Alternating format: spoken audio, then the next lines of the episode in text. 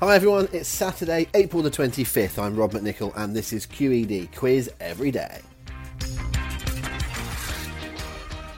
Well, we're on to our final day of our little mini England and St George's Day celebration. We've already done George's, we've done Shakespeare.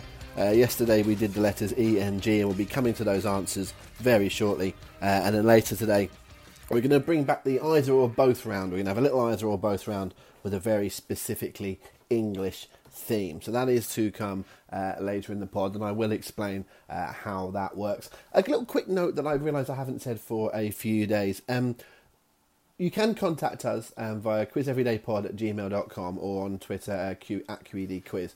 Um, what I'd like to say is, in terms of um, questions and feedback and things like that, if you want to suggest a round, a topic for a round, um, whether it's uh, a bit of a shout out to someone, if it's your say it's your friend Ian's birthday and you wanted to do a quiz where all the answers have I A N or about famous Ian's, you know, feel free to do so. And if it's the, their birthday is a specific number, you know, I'm more than happy to do um, uh, little specific rounds like that for, for extra content and, and so forth. So um, just uh, give me a shout on any of those things and, and feedback on the rounds that you like. You know, we're going to do an either or both today if, if that's one of your things that you prefer. More either or both rounds, or less of that, or more connections. T- tell me what you'd like. It's always nice to, to get that feedback. It's a little bit difficult when you're sort of howling into the void a little bit and you don't get the instant reaction. When you do a pub quiz in the room and you go, now we're going to do a connections round, and everyone goes, hooray, or they go, oh, God then you do uh, sort of have a bit of an understanding. And in terms of the answers as well, how, is it too hard? Is it too easy? What sort of scores are you getting? Because again, when you write a pub quiz and you're seeing every team get three out of ten, or you're seeing every team get ten out of ten, you know roughly if it's too difficult uh, or too easy. Anyway, love to hear any of that feedback uh, from any of you. Anyway, moving on, uh, let's do the answers from yesterday. Uh, we had the round where all of the answers contained the letters E N G somewhere in the question or the answer. First up was also known as geomancy, what is the common name for the practice of using energy forces to harmonise individuals with their environment. Rather wordy, but it's a rather uh, specific definition. Uh, feng Shui, or spelt Feng Shui, but pronounced Feng Shui, as far as I'm aware. Um, you know, people would just normally see it to do with uh, moving bits of furniture about, but uh, it's also known as geomancy, and it has all of those um, practices, apparently. Uh, number two, which region of India gives its name to the world's most common tiger? That's Bengal. Uh, the cultivar Reine Claude de Verte is a French cultivar of plum, known in English as what? It's a greengage. One of a couple of um, answers in this round, but the ENG is slightly uh, hidden. Not, I mean, not really, but um, you just don't notice it because of the way the syllables are pronounced. But greengage is the answer there. Uh, four, John Steed and Cathy Gale were original characters from the Avengers. And number five, Jones the Steam uh, is the driver of Ivor the Engine. And number six, the English heritage site that's two miles west of Amesbury is Stonehenge. Uh, the Pittsburgh NHL team, now this is an interesting thing. The answer to this is Penguins, right? And I've only literally just found out a little bit before recording this that today is World Penguin Day, and I bloody love a penguin, me. So you may well get a penguin quiz over the next couple of days at some stage if I can think of a, a suitable way in to create a round out of it, because uh, I really do think we should celebrate the penguin to be uh, my favourite animal by far. Uh, number eight, who was the founder of the Mongol Empire? That's a bit of a change of pace, isn't it? From penguins to the Mongol Empire. Anyway, after the Pittsburgh Penguins. It's the Mongol Empire uh, ho- founded by Genghis Khan. At least it hosted by.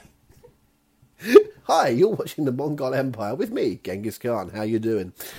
Uh, number nine. Sorry, I made myself laugh. Number nine. Which um, which band had hits in the late nineties with "We Like to Party," "Boom Boom Boom Boom," and we're going to Ibiza? Uh, it was the Vengaboys. And which game gets its name from the Swahili word meaning to build? Well, the Swahili Swahili word meaning to build is kujenga, which is shortened in the building game Jenga. So that's the answer there, Jenga, uh, for number 10. Right, let's do the either or both round. Here is how this works. Um, typically, if I was setting this in a quiz, I would do it as the last round and, and give everyone the scores before that. So everyone would know roughly where they were in the scoreboard and how much they would need in terms of to get into a winning position. And the reason for that is because you can actually score extra points in the either or both round. Sometimes I would do the quizzes half a point and a point. More often, I would do it one point and two points, and here's what I'll explain why. So, I'm going to ask you a question which has got two possible answers. Okay, uh, and if you were to offer me one of those answers and get it correct, you would score one point. If you offered me both of those answers and get it correct, you would score two points. But if you were to go for two and not get both right, then you score nothing. So even if you would get one right and one wrong, you wouldn't get the point for it, you'd get nothing. So it's an element of jeopardy how much you're prepared to go for. Do you play it safe by going for one, or do you take the risk and go a bit all or nothing? So if you go for two, you can only get naught or two, but if you just go for one, you can play it safe. Up to you. Here we go. Anyway, there's the uh, the questions for today.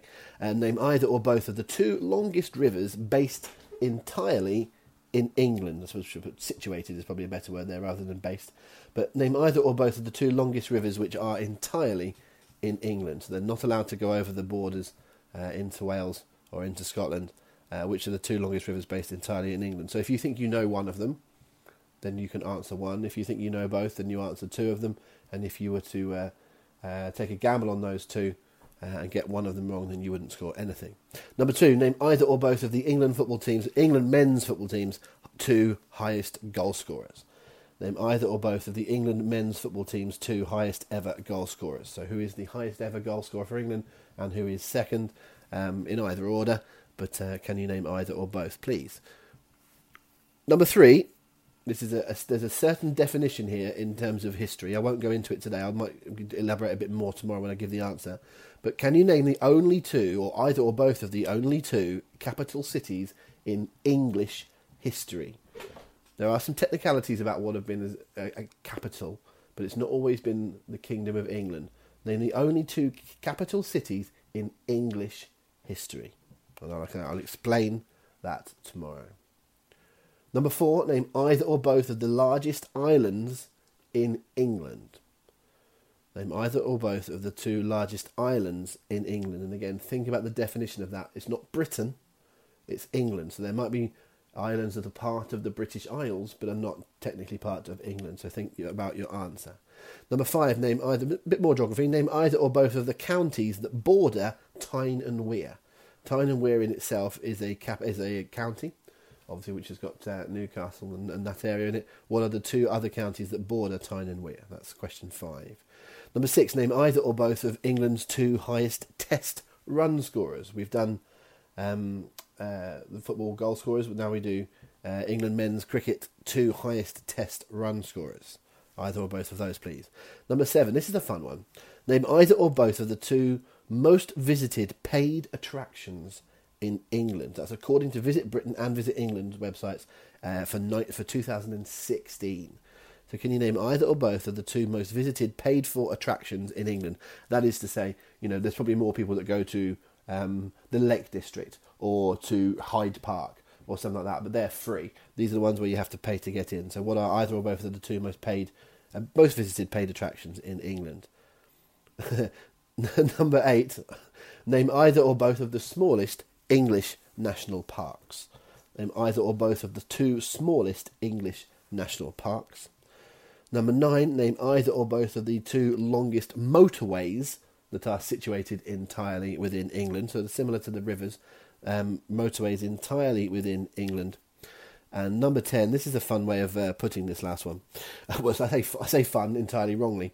According to the government published Key Statistics for Built Up Areas 2011, name either or both of the two largest towns in England. That is to say, they are not designated as cities. There are plenty of places that are cities that are very small. Um, but what is the largest two towns that have not yet got city status in England. So that's number 10. And that's all uh, a little bit um, complex and creative. I think that's a slightly harder round than normal, but I think it's a fun one for your Saturday, uh, uh, your Saturday pleasure, as it were.